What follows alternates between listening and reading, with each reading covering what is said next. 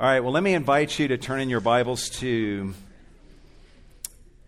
Genesis 27. We're going to pick up in our study through the book of uh, Genesis uh, this morning, and we come this morning to verse 30.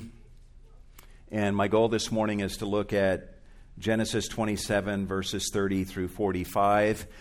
A few weeks ago, the last time we were in Genesis, we uh, studied the first part of this chapter, and the title of the message was The Blessing Purloined, or The Blessing Stolen. What we're going to see today is the seismic aftermath of the theft that occurs in the first part of this chapter, and it is indeed seismic.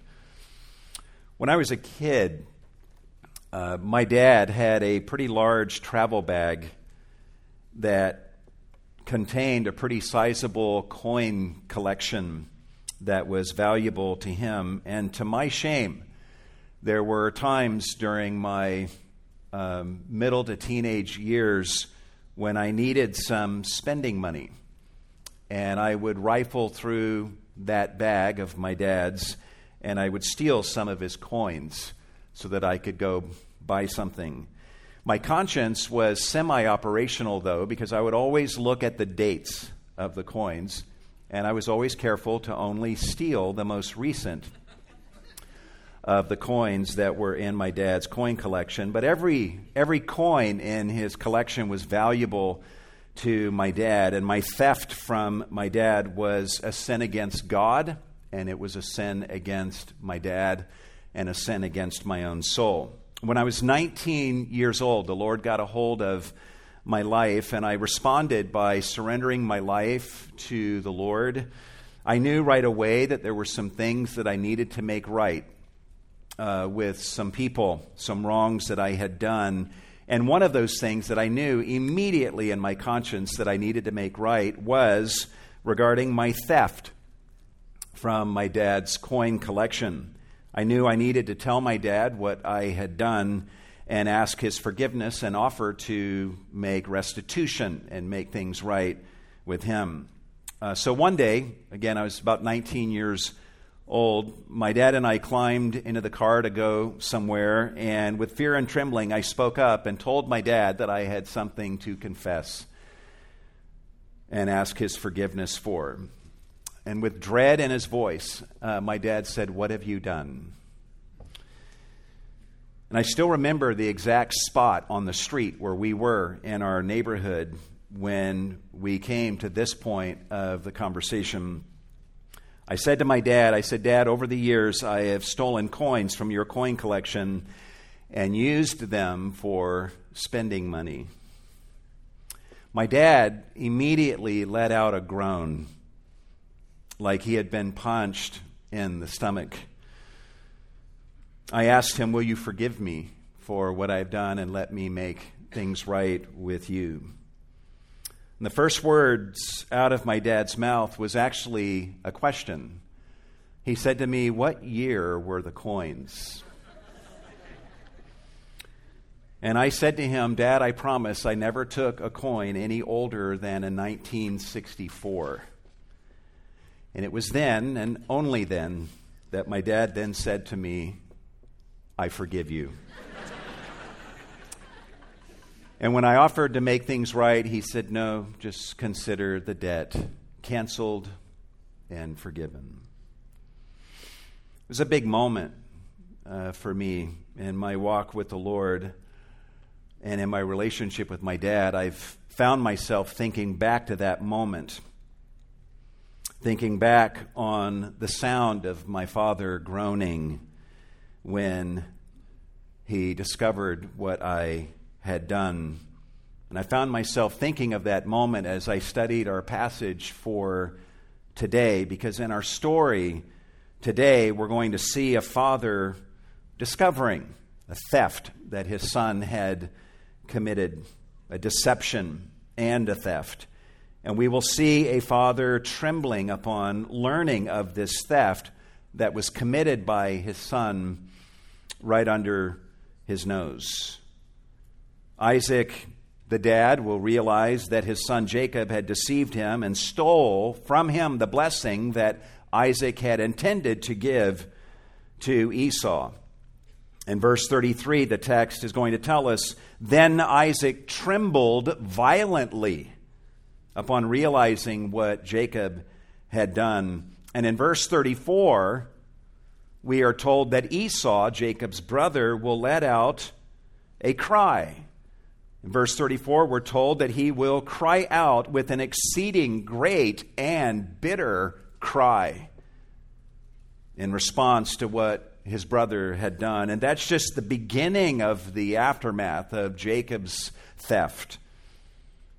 Jacob's theft did not get resolved nearly so neatly as my theft from my dad's coin collection. The consequences of his theft will leave his family in shambles and mark the rest of Jacob's life. Before we get into the text this morning, let me just review as briefly as I can. You guys will recall that Isaac is the son of. All right, let's start back in Genesis 12.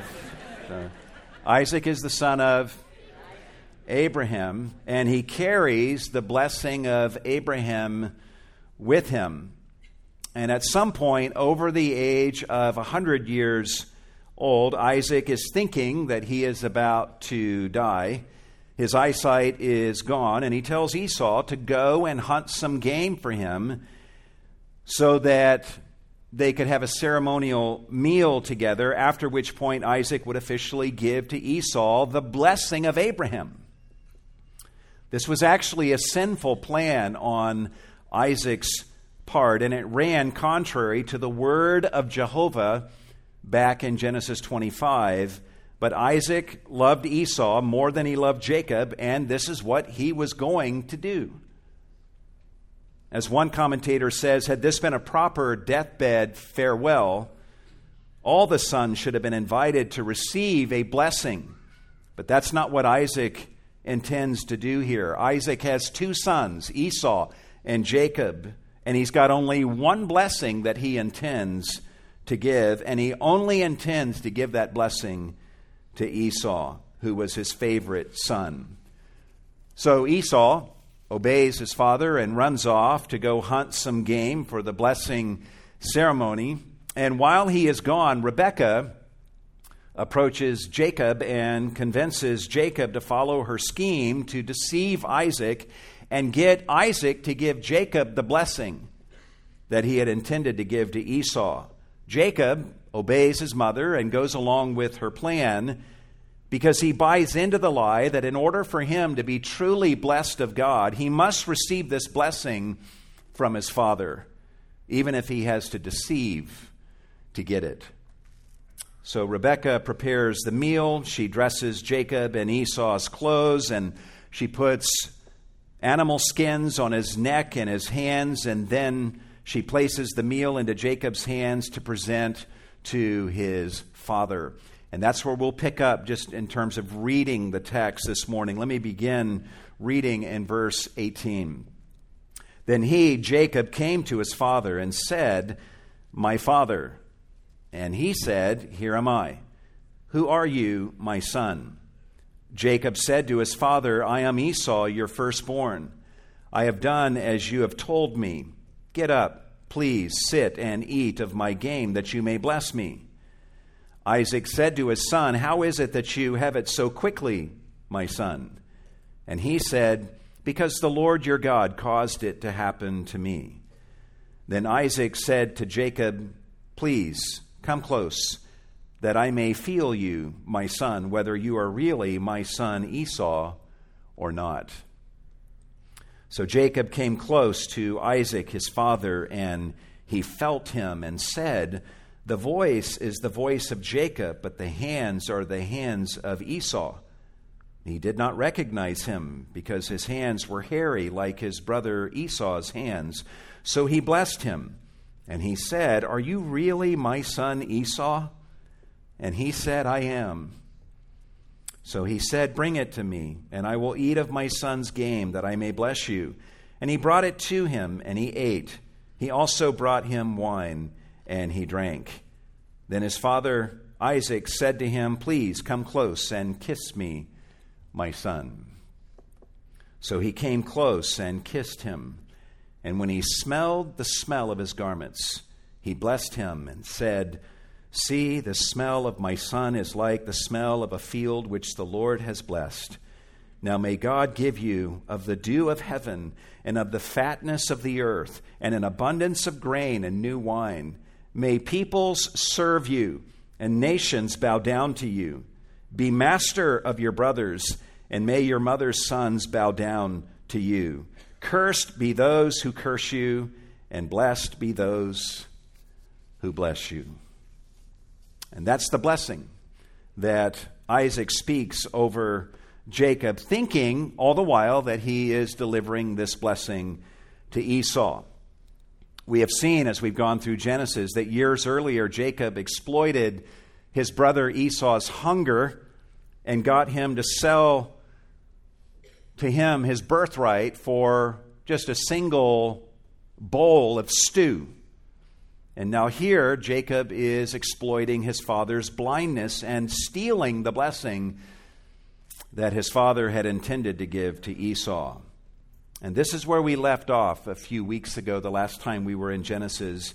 Today, what we're going to do with the time that we have is witness six developments in the story of the seismic aftermath of Jacob stealing the blessing that Isaac had intended to give to Esau. And the first of these developments is that Esau returns from his hunt. He returns to receive the blessing from his father. Observe what happens in verse 30. Now it came about as soon as Isaac had finished blessing Jacob, and Jacob had hardly gone out from the presence of Isaac his father, that Esau his brother came in from his hunting. In other words, they just missed each other. If this were a movie, the camera would show the scene of Isaac eating and then Isaac blessing Jacob. And the camera would keep cutting to Esau, who is fast approaching the house. And we, the audience, would be on the edge of our seat, thinking that surely Esau was going to come walking into the house before the blessing was delivered or before Jacob left the house. But it turns out that Jacob gets the blessing and leaves Isaac's presence just in the nick of time before Esau returns. Once Esau came into the house, he doesn't go to his father right away. There's no hurry in his mind. He busies himself with getting the food ready for his dad. Look at verse 31. Then he also made savory food. And once he was done preparing that food for his father, the text says, and brought it to his father. And he said to his father, Let my father arise and eat of his son's game, that you may bless me. Imagine how surprising this would be for Isaac to hear these words. In Isaac's mind, he just did this. He just blessed Esau. In his mind, Esau had just come in several minutes earlier and said, I am Esau, your firstborn. I have done as you told me. Get up, please, sit and eat of my game, that you may bless me. Verse 19. In those earlier moments, Isaac had had his doubts and wondered if it was Jacob who had entered the room, but Isaac was eventually put at ease and he spoke his blessing over Esau. He thinks. Yet here is his son Esau, again bringing food to him and saying, Let my father arise and eat of his son's game, that you may bless me. Imagine how confused, blind Isaac had to have been at this point. Observe Isaac's response in verse 32. Isaac, his father, said to him, Who are you? And he, Esau, said, I am your son, your firstborn, Esau. Isaac's initial thought had been that whoever this second person entering the room is, they must be the impostor. But very quickly, the reality of what had happened begins to dawn on Isaac. And this leads us to the second development in the story of the aftermath of Jacob stealing the blessing that Isaac had intended to give to Esau. Number two, Isaac discovers and informs Esau that Jacob had taken away his blessing. Observe Isaac's response as he begins to realize what has happened. Verse 33 Then Isaac trembled violently. Literally, the Hebrew reads, Then Isaac quaked, a great quaking to the uttermost. This is not just a quick shudder. This is a spasming of Isaac's body as he realizes that he has just given Esau's blessing to someone else who had tricked him into thinking that they were Esau. Verse 33 Then Isaac trembled violently and said, Who was he then that hunted game and brought it to me, so that I ate of all of it before you came, and I blessed him? Isaac is asking Esau this question. Perhaps he's thinking that Esau might have seen the impostor when he was coming into the house. But Isaac really does not need for Esau to answer this question because Isaac is realizing the answer to his own question while he's asking the question, which is probably why Isaac says what he says next in verse 33. He says, Yes, and he shall be blessed. This one I just blessed, he shall be blessed. Commentators suggest that in this moment, Isaac is realizing that the impostor was indeed Jacob, and that God had allowed things to happen in such a way that Isaac's sinful conspiracy to give the blessing of Abraham to Esau was thwarted and given to Jacob instead, whom God had intended to receive the blessing of Abraham all along. So Isaac is deciding in this moment that what he has said to Jacob will stand. It is the will of God that Jacob receive the blessing of Abraham. And years of rebellious intent in Isaac's heart, perhaps, dissolve in a single moment. Isaac has unwittingly done the will of God that God had revealed back in Genesis 25 in giving the blessing of Abraham to Jacob. Isaac's sinful plan to give the blessing of Abraham has been defeated, or to give that blessing of Abraham to Esau, that's been defeated. And something in this moment shifts inside of him. And he basically says to Esau, Yes, the one who just got my blessing a few minutes ago, he shall be blessed. And when Esau hears Isaac say these words, he is absolutely devastated. Observe his response in verse 34. When Esau heard the words of his father, he cried out with an exceedingly great and bitter cry. Literally, the Hebrew reads, He cried out with a great and bitter cry to the utmost. His cry is not simply that Jacob had tricked his father but that his father has just said that the blessing that he spoke to Jacob will stand. And Esau cries out, verse 34, and said to his father, Bless me, even me also, O my father. Esau's panic in this moment was unspeakable. He pleads with his father to give to him the blessing that Isaac had originally intended to give to him all along. But Isaac won't budge. Look at verse 35. And he, Isaac, said, Your brother, and he said, Your brother came deceitfully and has taken away your blessing. Isaac is communicating three things here. First, he's telling Esau that it was Jacob, his brother, who did the deed. Second, he tells Esau that it was a deceitful deed, tricking Isaac into giving a blessing that he would have never given to Jacob had he known that it was Jacob. And third, he's telling Esau that Jacob has succeeded in effectively taking away Esau's blessing. Isaac will not be retracting what he said to Jacob. And now he cannot say to Esau what he had originally intended to say. He cannot give the blessing that he had originally intended to deliver to Esau. There's literally no blessing left to give. Observe how Esau responds in verse 36. Then he, Esau, said, Is he not rightly named Jacob? For he has supplanted me these two times. He took away my birthright, and behold, now he has taken away my blessing.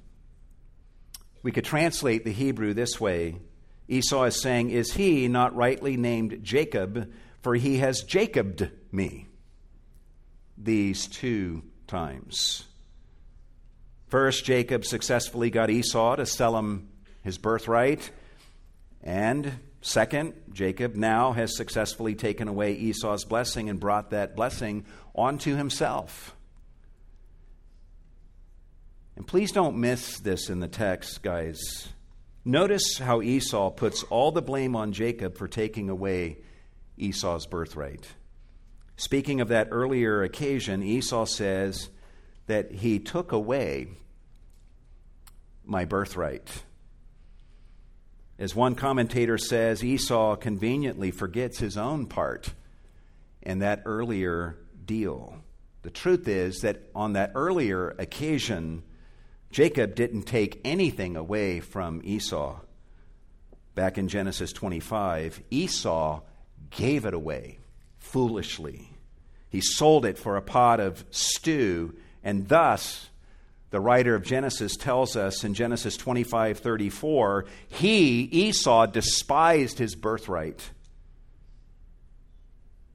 But Esau's talking about that earlier moment now, and he's saying Jacob took it away from me. This is the way it is with the godless. They shift blame for their own failings onto other people rather than accepting responsibility for the choices that they have made. They think of themselves always as the victim rather than seeing their own sins. They prefer to complain about the sins of other people rather than confess their own sins. Esau is not repentant here for his earlier despising of his birthright.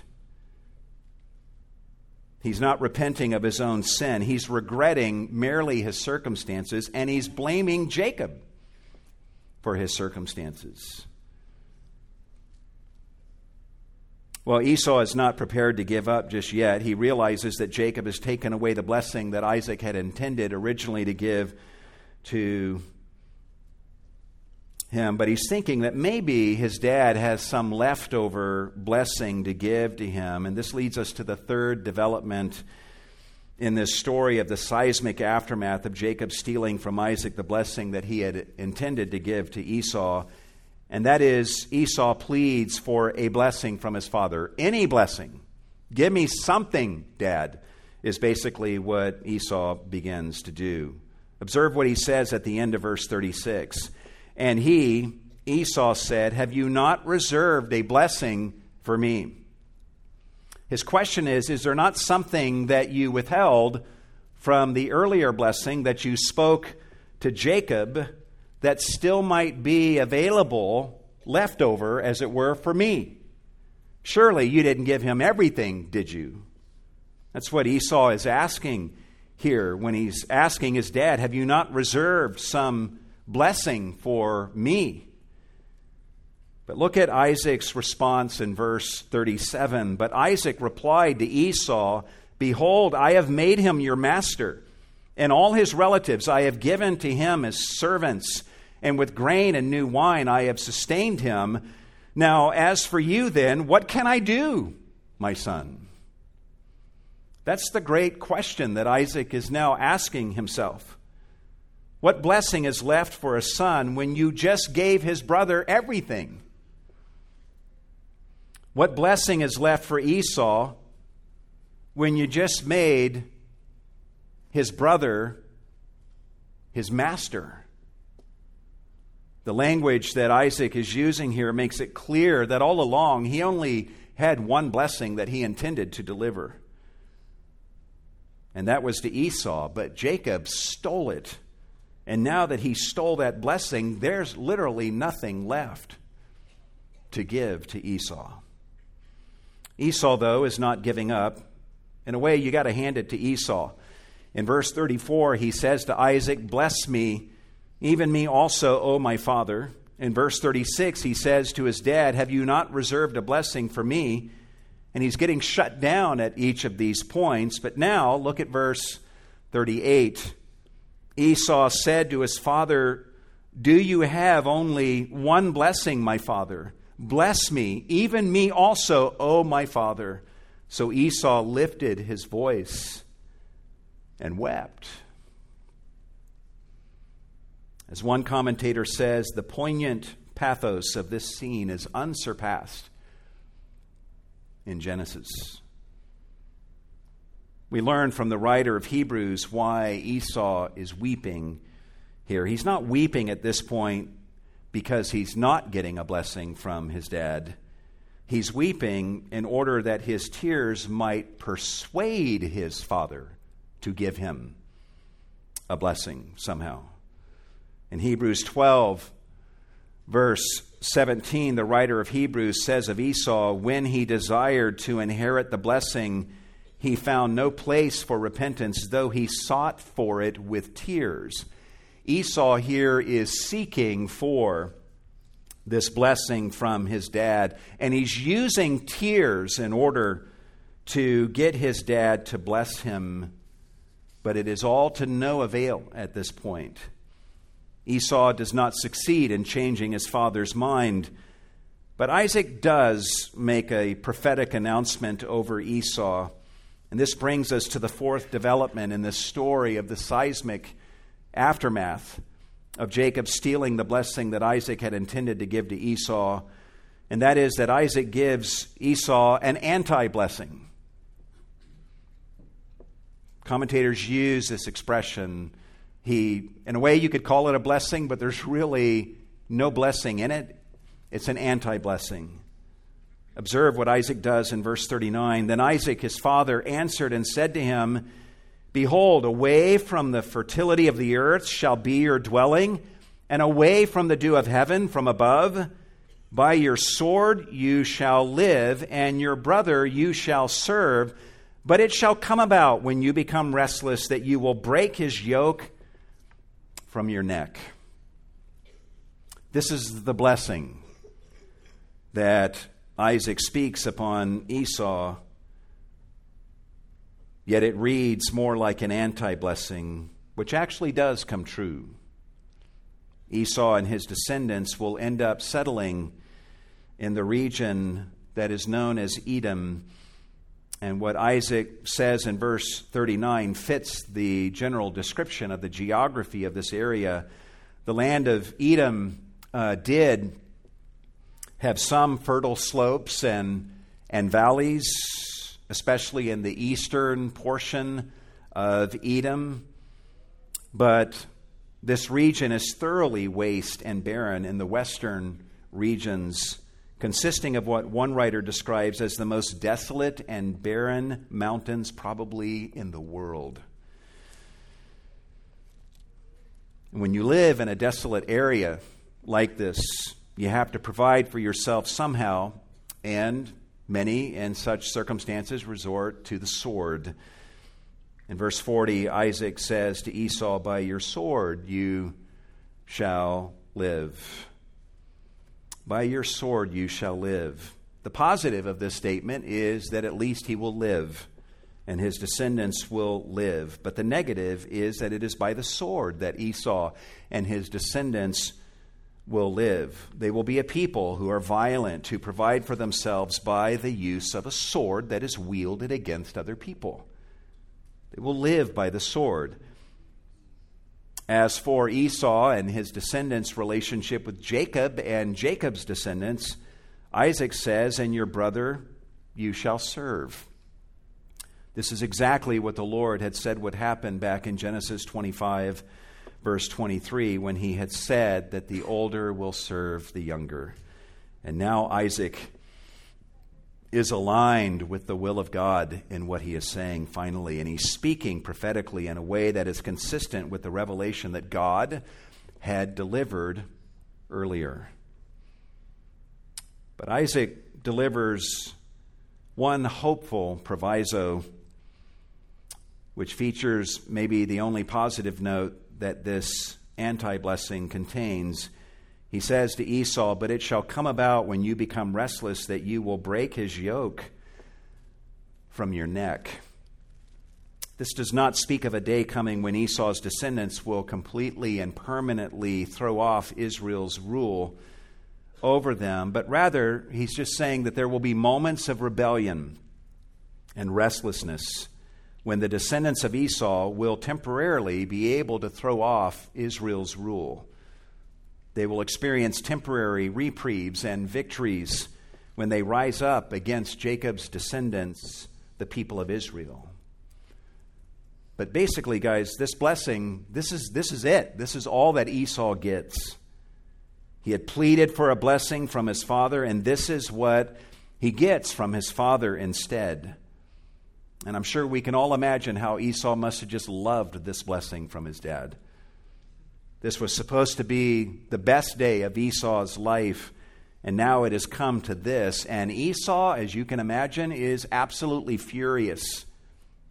And this brings us to the fifth development in this story of the seismic aftermath of Jacob stealing the blessing that his father had intended to give to Esau. Number five, Esau resolves to kill Jacob. Observe his response in verse 41. So Esau bore a grudge against Jacob because of the blessing with which his father had blessed him. Esau is mad at the anti blessing that his father had just spoken over him, and he's angry at the greater blessing that his father had accidentally spoken over Jacob, pretty much giving to Jacob everything and nothing to Esau. And we're told that Esau bore a grudge against Jacob. The idea is he cherished animosity in his heart against Jacob with the intention of eventually acting out that animosity against Jacob, which is exactly why the text goes on to say, And Esau said to himself, literally, he said in his heart, the days of mourning for my father are near. Then I will kill my brother Jacob. Isaac actually still has a few decades to live, but Esau does not know that at this point. He thinks his father will be dying very soon, and as soon as his father dies, Esau intends to kill his brother Jacob. Rather than repenting of despising his birthright years earlier, he puts all the blame on Jacob and knows how to solve his problem, and that is to kill him. Maybe Esau expressed his thoughts out loud as he talked to himself. People do that sometimes, they talk to themselves. Or maybe he ended up confiding in others regarding his plans. However, it happened. His plan for murder reaches the ears of his mother, Rebekah, and this leads us to the final development in this ever widening aftermath of Jacob stealing the blessing that Isaac had intended to give to Esau. Number six, Rebekah urges Jacob to flee for his life to Haran. Observe what happens in verse 42. Now, when the words of her elder son Esau were reported to Rebekah, she sent and called her younger son Jacob and said to him, Behold, your brother Esau is consoling himself concerning you by planning to kill you. You're really in a bad place when your only comfort is the thought of killing your brother. But that's where Esau is right now. He's beside himself with anger at this point. Murder is in his heart. And Rebekah is telling Jacob this news about Esau's plans and about Esau's state of mind. And she doesn't mention to Jacob the point about Esau wanting to wait until his father's death before he killed his brother. Maybe Rebekah didn't even know about that detail. It seems that as she speaks to Jacob, she truly fears that Jacob's death might be imminent if he hangs around the house too long. And she tells Jacob what to do about it. Look at verse 43 and following. She says, Now therefore, my son, obey my voice and arise, flee to Haran, to my brother Laban. Stay with him a few days until your brother's fury subsides, until your brother's anger against you subsides, and he forgets what you did to him. Then I will send and get you from there. By the way, notice that she describes the whole thing in verse 45 as what you did to him. I can imagine Jacob is hearing his mom's choice of words and thinking, uh, shouldn't you say what we did to him? Because wasn't this your idea in the first place? But Jacob doesn't go there, evidently. But imagine Rebekah's horror here. She initiates this deceptive scheme and commands her son Jacob to do what she is saying. He obeys her, and now Jacob's life is under the threat of murder. And Esau has become the man plotting his brother's murder. This is a double loss for Rebekah. Her language here that she uses as she speaks to Jacob indicates that she's hoping against hope that Esau's fury subsides and that his anger against Jacob subsides. But what are the chances of that ever happening? If his anger ever did subside, Rebekah is hoping to be able to call for Jacob and tell him, You can now return. It's safe to return home. At the end of verse 45, she asked Jacob a rhetorical question, probably because she observed that Jacob was reluctant to leave she says, Why should I be bereaved of you both in one day? Rebekah knows that her relationship with Esau is dead at this point because of her participation in the scheme to rob him of the blessing. She's lost Esau. And if Jacob doesn't flee right away, she may be losing Jacob also. So she urges Jacob to flee to Haran. She talks like she will send for Jacob in a future day after everything blows over. Yet the day that she can call for Jacob, as you read through the rest of Genesis, never happens. By all indications, this is the last time Rebekah will ever see her son Jacob, which is a part of the price that she pays for her sinful scheming, and the price Jacob pays for participating in this scheme. We're basically done working through the text at this point, but I got a few things I want to talk about right now. Um, you know, first of all, you know, what a sad mess this family has become. Amazingly, this is the family on which the genuine blessing of God rests. This is the family of Abraham's son. This is the family of the man who has upon him the very blessing of Abraham. And yet, this handoff of the blessing of Abraham gets handled in a way that tears this family apart and leaves this family in shambles. Isaac is conniving in this chapter with Esau against Jacob and Rebekah and seeks to give the blessing to Esau in a secret ceremony in which the others in the family are not invited to. Rebekah is conniving with Jacob to deceive Isaac and to get the blessing that Isaac had intended to give to Esau, Isaac gives to Esau an anti blessing. And Esau is now furious at Jacob and can't wait for his father to die so he can kill his brother Jacob. And Rebekah is now pleading with Jacob to get out of town and run for his life. One commentator points out that we never see the whole family together anywhere in this chapter. In scene one, it's Isaac and Esau. Scene two, it's Rebekah and Jacob. Scene three, it's Isaac and Jacob. Scene four, it's Isaac and Esau. Scene five, it's Rebekah and Jacob. In the last verse of the chapter that we'll look at next time, it's Isaac and Rebekah. This family could have really used a family meeting where everyone in the family gets together to try to work things out, but that never happens. Satan hates the family. And he's a master at keeping family members apart and getting them caught up in their own petty, selfish agenda. And that's what's happening in Isaac's family in Genesis 27. This is a family that is broken up into factions with members working against each other and each serving their own interest.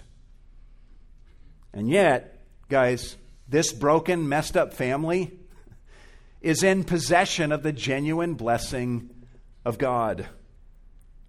This shows us that it is possible to have the genuine blessing of God in your family and still experience brokenness.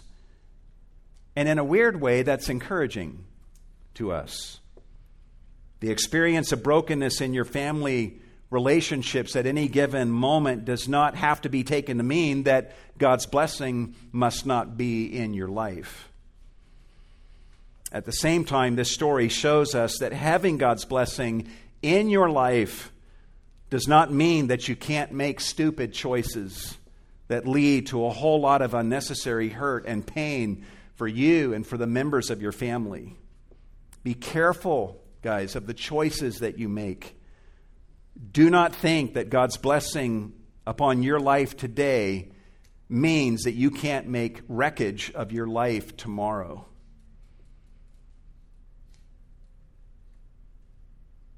But I think there's a wonderful thing we can draw encouragement from as this chapter unfolds and then the subsequent chapters of how God's redemptive sovereignty prevails over the folly of men. Isaac's family is a wreck right now. The damage that has been done is actually going to be permanent. This family will never be the same again. They'll never be together, all of them again. Yet God is still in control and his redemptive plan is moving forward unaltered through all of these crazy developments. Jacob will soon be fleeing for his life to Haran as a consequence of the sinful choices he's made, and he will flee for his life right into the arms of a woman named Leah, from whom our Messiah will descend. As R. Kent Hughes, the commentator, says, in the midst of all of this wreckage, we see something of immense beauty and grandeur. The invincible determination of God to keep His word despite the prevailing unbelief and unfaithfulness of His people. As His plan of redemption is continuing to move forward, even through all this mess. But we do see here that choices have consequences everyone's sinful choices in Genesis 27 have huge consequences, and especially Esau's. Let's focus on that for a moment. The narrative of Genesis does not make this obvious, but the writer of Hebrews makes it clear that Esau's earlier choice to sell his birthright to Jacob for a pot of stew is what sets in motion a providence that leads to Esau's loss of the blessing now in Genesis 27. A fact which leads the writer of Hebrews to deliver this warning to all of us. Listen to what he says and notice the connection. He says, See to it that no one comes short of the grace of God that there be no immoral or godless person like Esau who sold his own birthright for a single meal. For you know that even afterwards, when he desired to inherit the blessing, he was rejected. For he found no place for repentance, though he sought for it with tears. Don't be like Esau, who sold his birthright, the scripture says. Why? Because after Esau did that, when he desired to inherit the blessing, he was rejected. And his rejection seems to be tied to the fact that he had earlier despised and sold his birthright.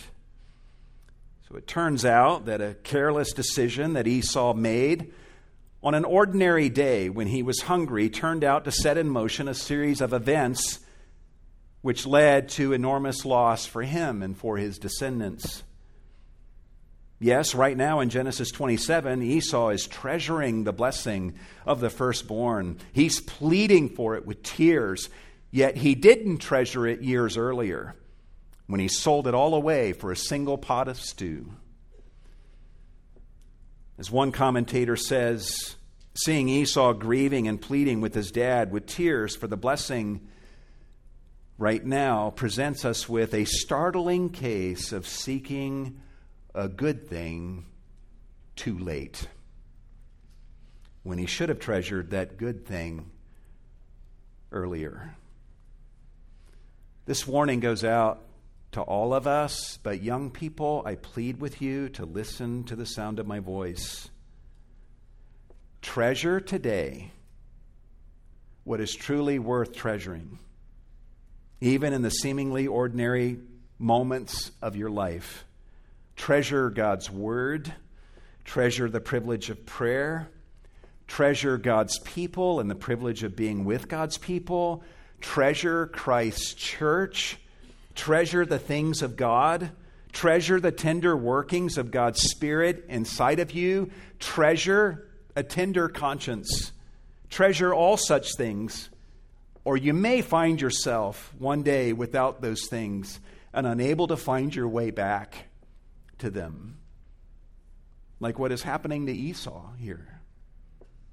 Be warned what you fail to treasure today might be stolen from you tomorrow. And your failure to treasure today what is truly valuable may be what contributes to God allowing that thing to be taken from you later. Given what happens in our passage today, we may be asking the question, some of you may be asking the question, what becomes of Esau's descendants? If you read through the Old Testament and into the New Testament, you observe how true Isaac's words to Esau ended up proving to be. Esau's descendants will end up settling in a region very much like what Isaac describes in his pronouncement to Esau. The descendants of Esau will be called the Edomites. They will be a thorn in Israel's side for many centuries. They will refuse to let the Israelites pass through their territory when God was leading them from Egypt into the promised land. They will be among Israel's greatest enemies for many centuries. They will end up being defeated by King Saul and subjugated by King David. They will try to revolt under the reign of King Solomon, and they will fail in that revolt. They will successfully rebel under the reign of King Joram. But then they will be subjugated again under King Amaziah. They will come against Jehoshaphat in 2 Chronicles 20, and their army will be left completely destroyed as a result of that. They will rebel successfully under the reign of King Ahaz. But then they will be subjugated again in 129 BC. And at that time, they will be forced, we know from history, from Josephus and others, that the Edomites will be forced to undergo circumcision and convert by force to Judaism. There's one hopeful sign that I think we can all be encouraged by, though. In Mark chapter 3, verse 8, we're told that people were flocking to Jesus. And those flocking to Jesus were coming from Jerusalem and from Idumea. And Idumea, guys, is the Greek word for Edom. So this means that some of the descendants of Esau are flocking to Jesus, which gives us some room for hope that at least some from among the descendants of Esau came to faith in Jesus and saw him as their Messiah. We know that the message of the gospel is for all the nations, and we would include the descendants of Esau in that. We know that in a future day there will be gathered around God's throne people from every tribe and tongue and nation, and among those we know would have to be descendants of Esau among that number. So we can be encouraged by that ray of hope and the grace of God that goes even to the descendants of Esau. But it may surprise you guys to know that there are a few descendants of Esau who show up in the New Testament narrative. You know who they are? I'll give you a hint. Every one of them has the word Herod in front of their name. Yes, all the Herods of the New Testament descended from Esau. Around 40 BC, or somewhere around there, the Roman Senate made the surprising choice to install Herod Antipater as a puppet king over Judea. And there were several Herods who followed him, who descended from him. The Herodian dynasty of the New Testament was of Edomite descent, which means that they would trace their genealogy back to Esau. By the time the New Testament rolls around, it will be Herod the Great who sits on the throne. And it will be this son of Esau who will slaughter many children in Bethlehem in his attempt to slay the Christ child. Esau resolved to kill his brother, Jacob. Herod was resolved to kill the Christ child, but he failed in that. Herod's son whom we call Herod Antipas, will be the Herod who orders the beheading of John the Baptist. He didn't want to behead John the Baptist. He kind of liked listening to John the Baptist. He wouldn't have minded keeping John the Baptist around, but he loved his brother's wife and loved his wickedness more than he loved the preaching of John the Baptist. And he also made a careless oath to his daughter that he would give her anything she wanted, up to half of his kingdom. She asked for the head of John the Baptist, and he honored her wishes and gave her the head of John the Baptist, trading his soul away. It's this very Herod who will have Jesus brought before him. And rather than respecting and worshiping and honoring Jesus as the Messiah, we're told in Luke 23 11 that Herod treated Jesus with contempt and was mocking him. Esau despised his birthright in Genesis 25, and this descendant of Esau will have the actual Messiah standing in front of him, and he will treat him with contempt and with mocking. It will be Herod Agrippa, the grandson of Herod the Great, who will lay his hands on some who belong to the church in order to mistreat them in Acts chapter 12, verse 1. It is this Herod who will have James, the brother of John, put to death with a sword. He will also imprison Peter with the intent of killing Peter too, yet the angel of the Lord will deliver Peter.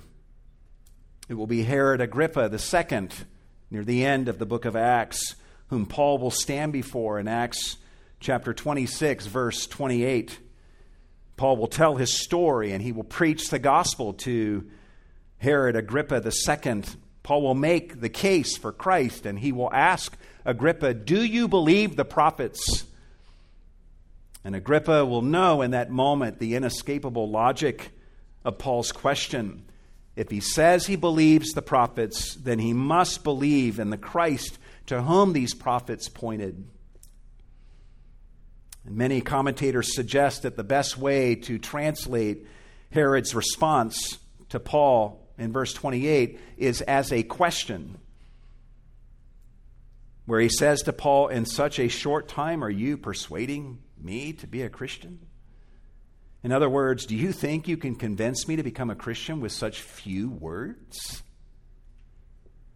This descendant of Esau felt the tug of Paul's scriptural reasoning, but he resists in the end, unpersuaded that Jesus was the Christ, the one that he should value and honor and believe in.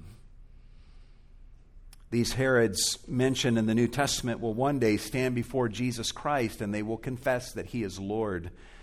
They will realize too late that they despised what they should have valued. They will plead with tears to inherit the blessing of eternal salvation on that occasion, but it will be too late. See to it, see to it that no one comes short of the grace of God, that there be no immoral or godless person like Esau, who sold his own birthright for a single meal. For you know that even afterwards, when he desired to inherit the blessing, he was rejected, for he found no place for repentance, though he sought for it with tears. Now is the accepted time. Today is the day of salvation. Do not harden your heart to the opportunities that are presented to you today in the Lord. If God's Spirit is working in your heart today, even now, in this service, cherish the working of the Spirit of God in your heart and believe in Christ today. Don't put it off till tomorrow. Don't despise the blood that Jesus shed on the cross for your salvation. Don't think so little of Christ that you think that he's unworthy of your faith and allegiance today. That's what you're saying when you put it off till tomorrow. You're saying Jesus is not worth my allegiance and my faith and my honor today. Maybe tomorrow, but he's not worth it today. So I will wait until tomorrow. Don't do that. Believe in Christ as your Lord and as your Savior and as your greatest treasure, and He will be so pleased to save you. And do this while you have the opportunity today, before it's too late. You don't want to be among those on Judgment Day standing before God who will be wanting a good thing too late. This is your day to believe in Him. Let's pray together.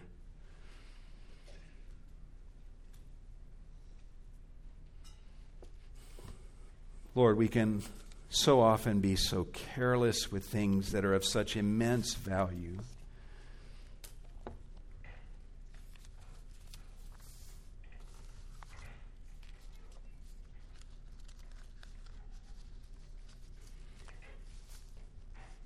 May we treasure you, Lord Jesus. May we treasure you enough that every heart in this room would say, Yeah, I'm not waiting until tomorrow. I'm not. I'm not waiting until an hour from now. Jesus, you can have all of me.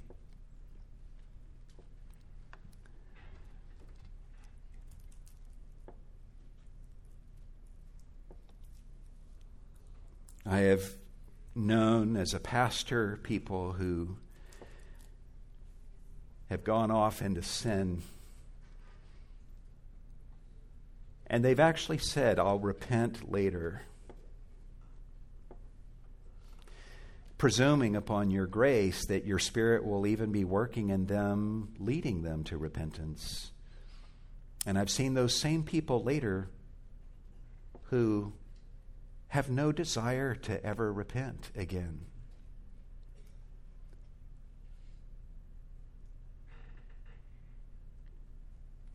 If there's anyone in this room, Lord, that is feeling the convicting work of your Spirit and the tug of your Spirit towards Christ, I just pray that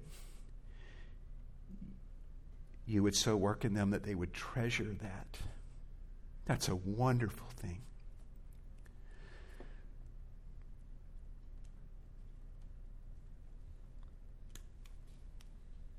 And I pray that you would save, that you would humble the proud and lift up the humble and save and create a flourishing in all of our hearts, Lord, that we would treasure the ultimate treasure today.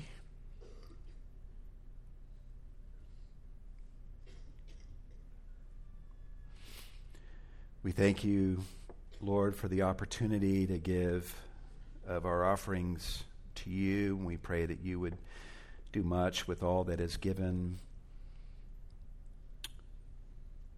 to support the work of Christ around the world. We pray for Team Utah, Lord, that you would just open wide doors of opportunity and ministry. Help them to be a blessing to the missionaries that they're with and save souls through their outreach efforts. May you be with them and may they feel your pleasure in the work they're doing. And bless all those, Lord, in this congregation and missionaries around the world that are representing the name of Jesus so beautifully and holding him high. So receive this offering that we give to you this morning as we give ourselves to you also in Jesus' name.